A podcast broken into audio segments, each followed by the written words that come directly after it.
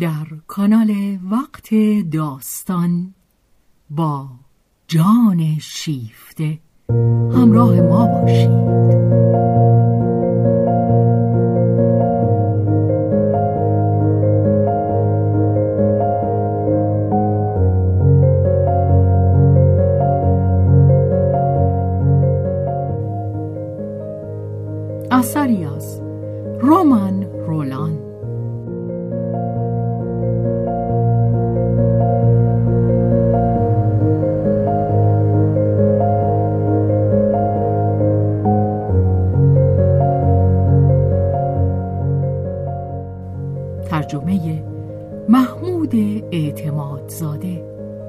بهازین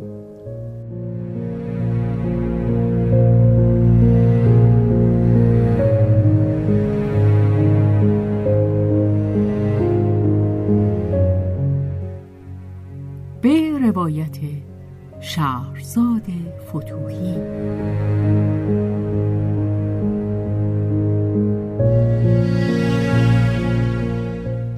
کارگردانی و تنظیم حسین آشتیانی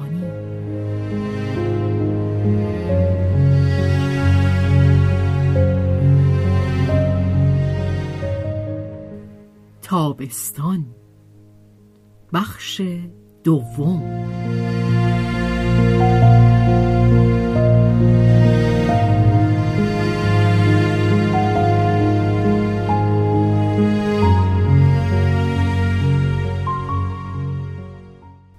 مارک دوستی نداشت. این پسر سیزده ساله که با نزدیک به سی تن بچه دیگر صبح و بعد از ظهر در کلاسی به سر می برد از همشاگردان خود جدا می ماند. او پیش از این که خردتر بود دوست داشت پرحرفی و بازی کند بدود داد بزند اما در این یکی دو ساله اخیر خموشی های گاهگیر در او دیده می‌شد. تمایل به گوشگیری داشت این به هیچ رو بدان معنا نبود که دیگر نیازی به رفیق نداشت. شاید نیازش بدان بیش از گذشته بود. درست همین. نیازی بیش از اندازه. آنچه او می‌خواست و آنچه می‌داد هر دو از حد میگذشت. و در این بوته بهاری همه جا خار بود. مناعتی برانگیخته. هر کمترین چیزی او را میرنجاند و او از آنکه برنجد و خاصه از آنکه نشانش دهد ترس داشت. چه این ضعفی است و میباید از دادن دستاویز به دشمن و در هر دوست دشمنی نهفته است پرهیز کرد. آنچه او از اصل و تبار خود از گذشته مادر خود فهمیده یا بهتر بگوییم در تصور آورده بود او را در حالت ناراحتی بیمعنا و مسخره و بهانه جویی نگه می داشت.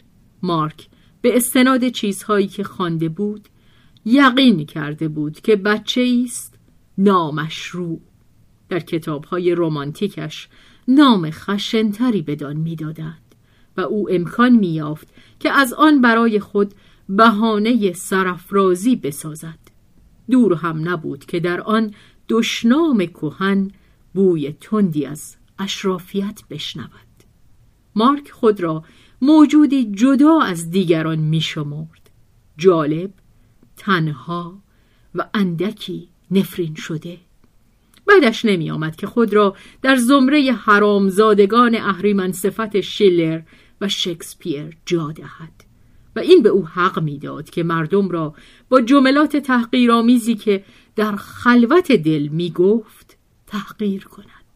اما هنگامی که مارک خود را در میان مردم در کلاس دبیرستان میان همشاگردان باز میافت رمید خاطر و سنگین گشته از راز خود بود و بدگمان از آنکه مبادا بتوانند از رازش بویی ببرند. حرکات غریب و سر و روی ناشاد و صدای نازکش که تازه دورگه می‌شد چهره کوچک دخترانش که سرخ می‌شد رفتار گستاخ جوجه خروسوارش توجه و موزیگری همشاگردانش را برمیانگیخت حتی او در معرض پیشنهادهای شرماور یکی از آن لاتهای خردسال قرار گرفت که نیمی به شوخی و نیمی به جد او را با دعوتهای خود آزار می‌داد. مارک از آن یک سر منقلب شد. شب تا سرحد بیماری براشفته و بیزار بود. دیگر نمی‌خواست به دبیرستان برود. اما نمی‌توانست به علت آن نزد مادرش اعتراف کند. میبایست خود به تنهایی دیگران را به پاس داشتن احترام خود وادارد. با خود می‌گفت میکشمش اندیشه پرتلاطمش را امواج بلند از جا می‌کند. مارک در مرحله ای بود که نیروهای جنسی بیدار می‌شوند. این نیروها خیرش می‌کردند و به وحشتش میافکندند. مادرش با معصومیت شگرف خود از کنارش میگذشت بی آنکه چیزی ببیند یا بداند.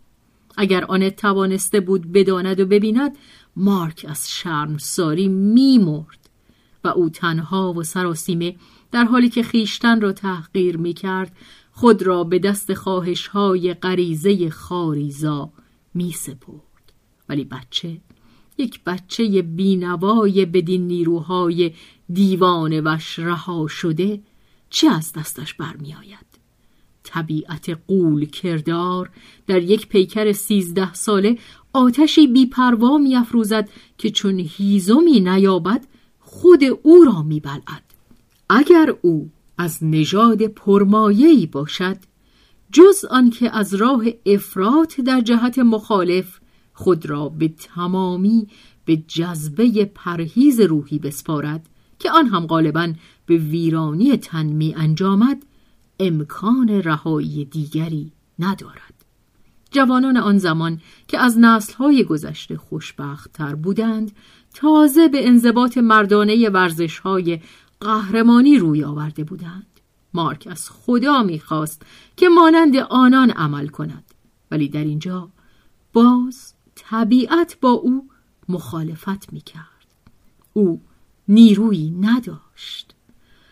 آه چقدر او به کسانی که نیرومند بودند رشک می برد با چه تمنای حسودانهی زیباییشان را دوست می داشت تا جایی که کینه در او بیدار می شد هرگز مانند آنان نخواهد شد. آرزوها همه آرزوها پاک ناپاک در هم و شکل نایافته. همه دیوهای دشمن اگر او سرمایه یا سلامت اخلاقی و از درستکاری نمی داشت و از آن بهتر اگر او از عظمت ناخداگاه آن نمی‌دانم چه چیز خدایی آن میوه رنج ها و دلاوری ها و شکیبایی ممتد بهترین افراد تبار خیش برخوردار نبود. آنکه شرمساری آلودگی ها و اهانت تبهگشتگی ها را تاب نمی آورد.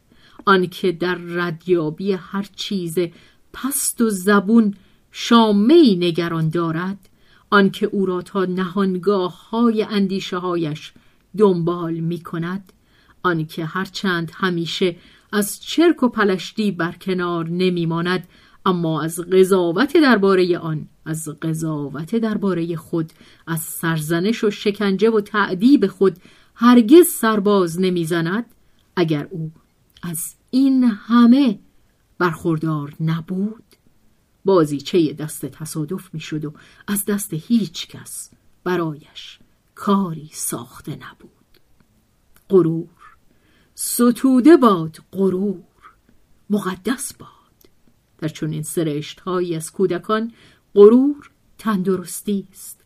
تایید خدایی است در میان لجن اصل رستگاری است. چه کسی در تنهایی بی بهره از عشق چه کسی بی غرور آماده نبرد است؟ برای چه نبرد کند کسی که باورش نیست ثروتهای والایی دارد که باید از آن دفاع کرد و باید به خاطر آن پیروز شد یا مرد؟ مارک می‌خواهد پیروز شود. پیروز بر آنچه می‌فهمد و بر آنچه نمی‌فهمد. پیروز بر آنچه نمی‌داند و آنچه بدش میآید. پیروز بر معمای جهان و پیروز بر پستی آن. آه اینجا نیست. همچنان که در هر جای دیگر مدام او شکست می‌خورد.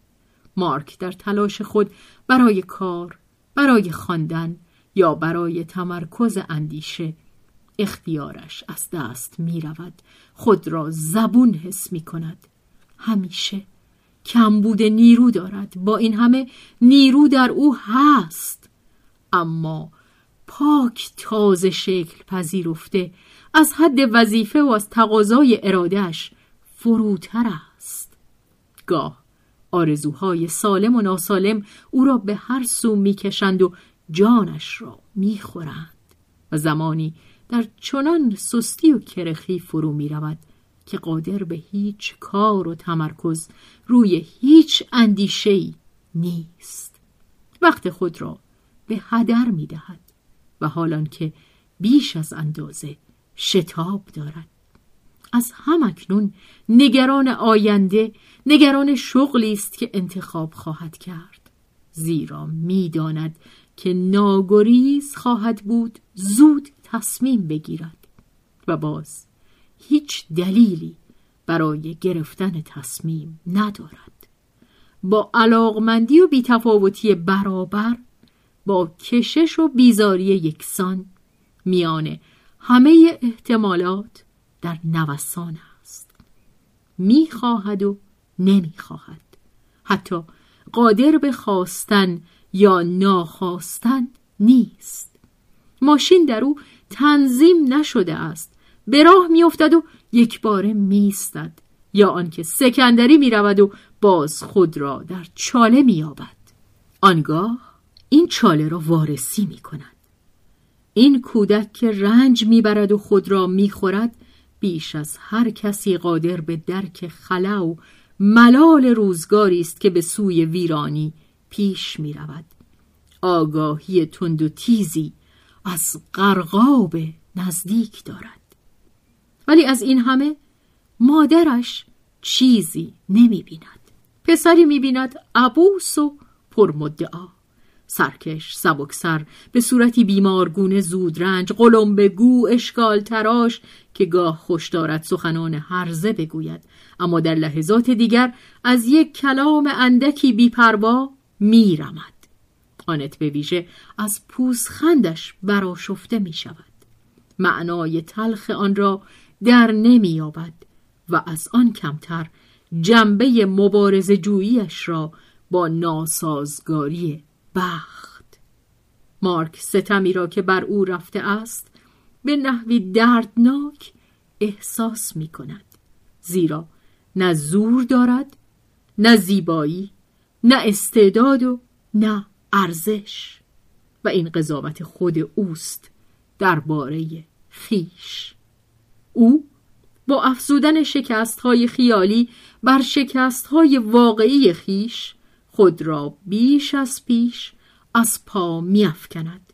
با همه نمودهایی که می توانند سرفکندهش سازند سر همدستی دارد آن دو دختر کارگر که خنده کنان از کنارش میگذرند مارک میپندارد که بر او میخندند و حدس نمی‌زند که خندشان برای آن است که بر سر کارش آرند. چه رخسار سرخ گشته دخترانش را بدان حالت رمیدگی چندان هم زشت نمییابند. میپندارد که در چشم دبیران ترحمی بی برای کمایگی خود می‌خواند. میپندارد که رفیقان پرزورترش ناتوانی او را تحقیر می‌کنند و ترسویش را برملا می‌کنند. زیرا او که به افراد عصبی است در پاره لحظات ترسو می شود و چون قلقشی در او نیست به این نکته نزد خود اعتراف می کند و شرف خود را لکهدار می شمارد و برای تنبیه خیش پنهانی خود را به بی احتیاطی های خطرناکی محکوم می کند که عرق سرد بر پیشانیش می نشاند و حیثیتش را اندکی خیلی اندک در چشمان خود او اعاده می کند این نکومد خردسال غالبا بر خود و شکست های خود است که پوسخند می‌زند. ولی از جهانی که او را چنان که هست از آب و گل درآورده است رنجشی به دل دارد. و پیش از همه از مادرش. آنت از قیافه دشمنانه او سردر نمی آورد. چقدر این پسر خودخواهه. به فکر هیچ کس جز خودش نیست. به فکر کسی جز خود نیست. چه بر سرش می آمد؟ اگر او به فکر خود نمی بود چه کسی از او دفاع می کرد اگر او خود نمی کرد؟ مادر و پسر تنها و در خود فرو رفته روبروی هم می مانند هنگام مهربانی ها دیگر نیست. آنت به تکرار گلهگذاری مادران می پردازد بچه تر که بود چقدر مهربونتر بود؟ و اما او با خود می‌گوید که مادران کودکان خود را جز برای تفریح خود دوست ندارند. هر کسی فقط خود را دوست دارد. نه هر کدامشان می‌خواستند که دیگری را دوست بدارند. ولی هنگامی که تو در خطری باید به خودت فکر کنی. نوبت فکر به دیگری پس از آن می‌رسد. اگر تو بگذاری که دیگری به گردنت آویخته باشد چگونه خواهی توانست خود را نجات دهی؟